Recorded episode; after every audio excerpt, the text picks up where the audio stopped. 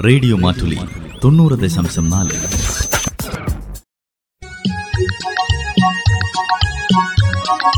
വനിതാ മാറ്റുലി.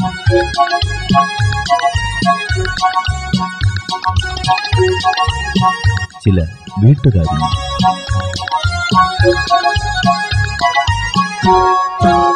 വനിതാ മാറ്റുലയിൽ ഇന്ന് പെൺകരുത്തിന്റെ കയ്യൊപ്പുകൾ.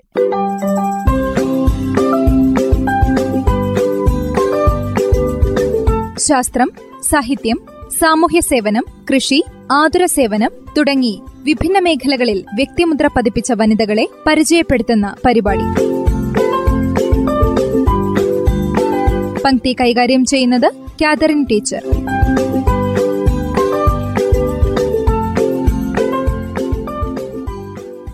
റംല ബീഗം. എല്ലാ മതങ്ങളും അവയുടെ ഉത്ഭവകാലം മുതൽ വിശ്വാസികളായ സ്ത്രീകൾക്ക് ചില ചട്ടങ്ങളും നിയമങ്ങളും നിർവചിച്ച് നൽകിയിട്ടുണ്ട്. എന്ത് ധരിക്കണം? എന്ത് ചെയ്യണം?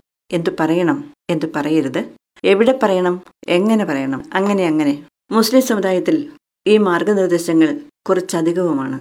സാമൂഹ്യ സാംസ്കാരിക മേഖലകളിൽ വലിയ പുരോഗതി നേടിയിട്ടുള്ള ഇക്കാലത്ത് പോലും അവയിൽ പലതും കർശനമായി പാലിക്കപ്പെടാനും അവർ ശ്രദ്ധിക്കുന്നു.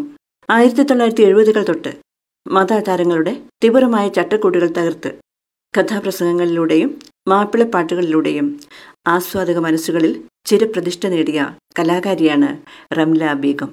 ആലപ്പുഴയിൽ പ്രശസ്തമായ ഒരു പട്ടാണി കുടുംബത്തിലാണ് റംല ബീഗത്തിന്റെ ജനനം. വീട്ടിൽ ഹിന്ദി സംസാരിക്കുന്ന ഉപ്പുപ്പയും ഉമ്മുമ്മയും ഉള്ള കൂട്ടുകുടുംബം. ബാല്യത്തിൽ തന്നെ ഹിന്ദി ഇഷ്ടഭാഷയാകാൻ ഇത് കാരണമായി. സംഗീത പാരമ്പര്യവും ഉള്ള കുടുംബമായിരുന്നു അത്. ഏഴ് വയസ്സ് മുതൽ ആലപ്പുഴയിൽ അമ്മാവൻ സത്താർ ഖാൻ നടത്തുന്ന മ്യൂസിക് ക്ലബിലെ പ്രധാന ഗായികയായി റംല. ആയിരത്തി തൊള്ളായിരത്തി ഇരുപത്തി മൂന്നിൽ കല്യാണത്തിന് ശേഷമാണ് കഥാപ്രസംഗത്തിലേക്കും മാപ്പിളപ്പാട്ടിലേക്കും വരുന്നത്. കേരളത്തിന്റെ എക്കാലത്തെയും മികച്ച കാഥികൻ ബി. സാംബശിവന്റെ തബലിസ്റ്റായിരുന്നു ഭർത്താവ് അബ്ദുൽ സലാം. അദ്ദേഹമാണ് റംലയെ മലയാളവും കഥാപ്രസംഗവും മാപ്പിളപ്പാട്ടും എല്ലാം പഠിപ്പിക്കുന്നത്. പാടാനും കഥ പറയാനും റംലയ്ക്കുള്ള ജന്മസിദ്ധമായ പ്രതിഭ തിരിച്ചറിഞ്ഞ് കലയ്ക്കും ജാതിക്കും മതമില്ലെന്നും അവളെ അദ്ദേഹം പറഞ്ഞു പഠിപ്പിച്ചു. ഭർത്താവിന് സമ്പൂർണ പിന്തുണയുടെ ബലത്തിൽ റംല വേദികളിൽ ഉത്സവമേളം നിറച്ചു. കഥകൾ കണ്ടെത്തി അത് കഥാപ്രസംഗമാക്കി മാറ്റുന്ന അണിയറ ശില്പിയും ഭർത്താവ് തന്നെയായിരുന്നു. വിവിധ വർഷങ്ങളിലായി ഇരുപത്തിമൂന്ന് കഥകൾ കഥാപ്രസംഗമാക്കി രമില വേദികളിൽ അവതരിപ്പിച്ചു. അവയിൽ ഇരുപതെണ്ണവും ഇസ്ലാമിക ചരിത്ര കഥകളായിരുന്നു പി. കേശവദേവിന്റെ പ്രശസ്തമായ ഓടയിൽ നിന്ന് എന്ന നോവൽ കാളിദാസിന്റെ അഭിജ്ഞാന ശാകുന്തളം നാടകം കുമാരനാശാന്റെ നളിനി കാവ്യം. ഇവയ്ക്കും കഥാപ്രസംഗ ഭാഷ്യം നൽകി. അഞ്ഞൂറോളം ഓഡിയോ കാസറ്റുകളിൽ പാടി. മുപ്പത്തിയഞ്ച് എച്ച് എം വി റെക്കോർഡിലും പാടി.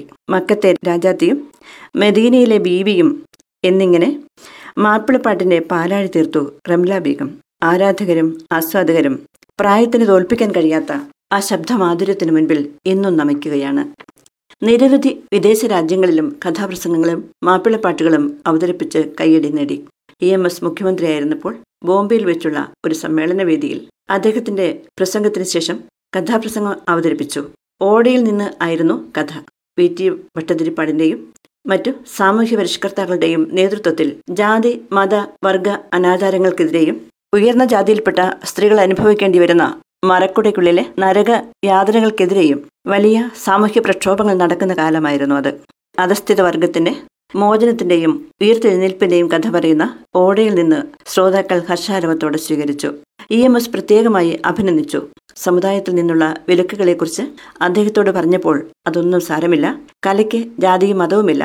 കാലക്രമേണ എല്ലാവരും ഇയാളെ അനുകൂലിക്കും.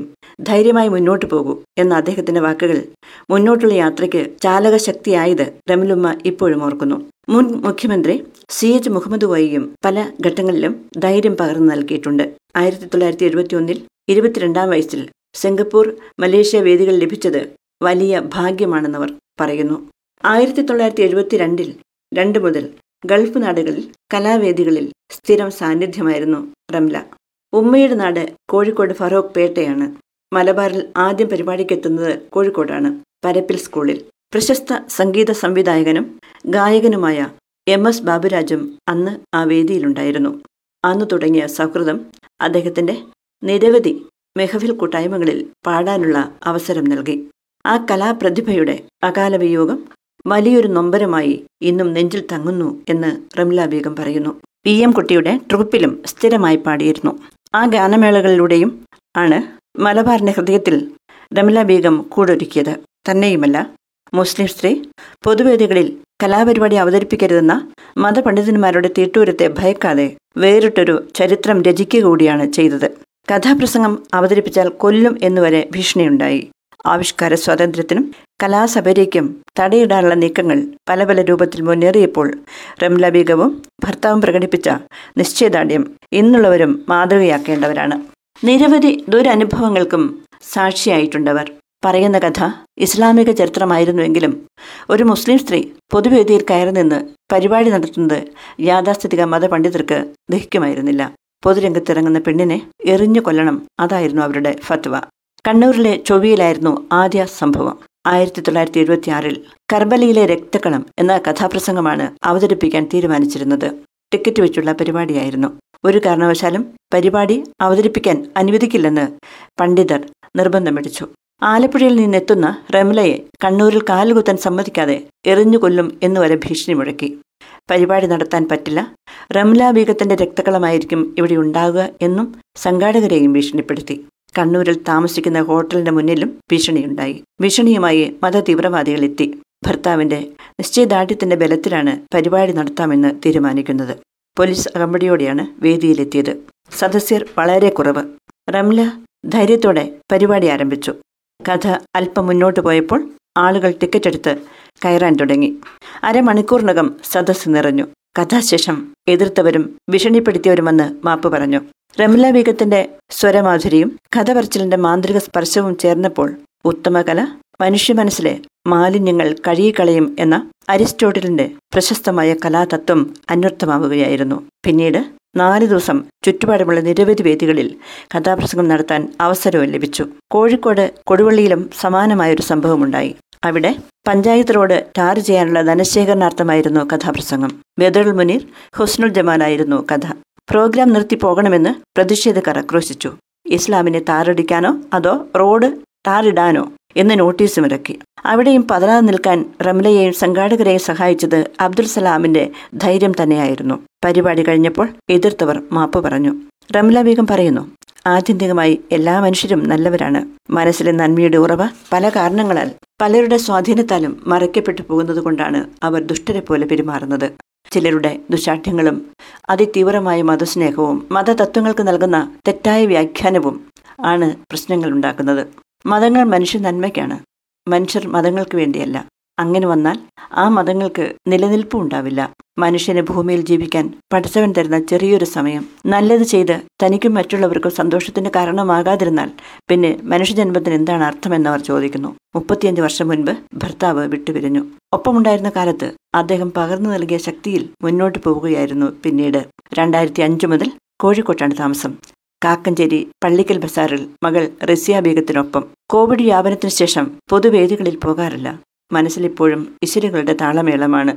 തനിക്ക് വരമായി പരമോന്നതൻ തന്ന കഴിവുകൾ യഥാവിധി ഉപയോഗിക്കാൻ കഴിഞ്ഞ സന്തോഷത്തോടെ കാര്യരമ്പനും കല്ലിനും മീതെ ഉയർന്നു നിൽക്കുന്ന മനുഷ്യശക്തിയുടെ പ്രതീകമായി അവർ ജീവിക്കുന്നു. വനിതാ മാറ്റുലയിൽ ശ്രോതാക്കൾ കേട്ടത് പെൺകരുത്തിന്റെ കയ്യൊപ്പുകൾ. പങ്ക്തി കൈകാര്യം ചെയ്തത് കാതറിൻ ടീച്ചർ.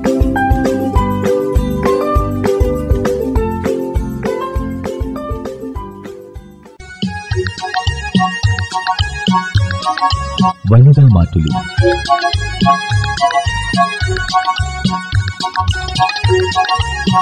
ചില വീട്ടുകാരി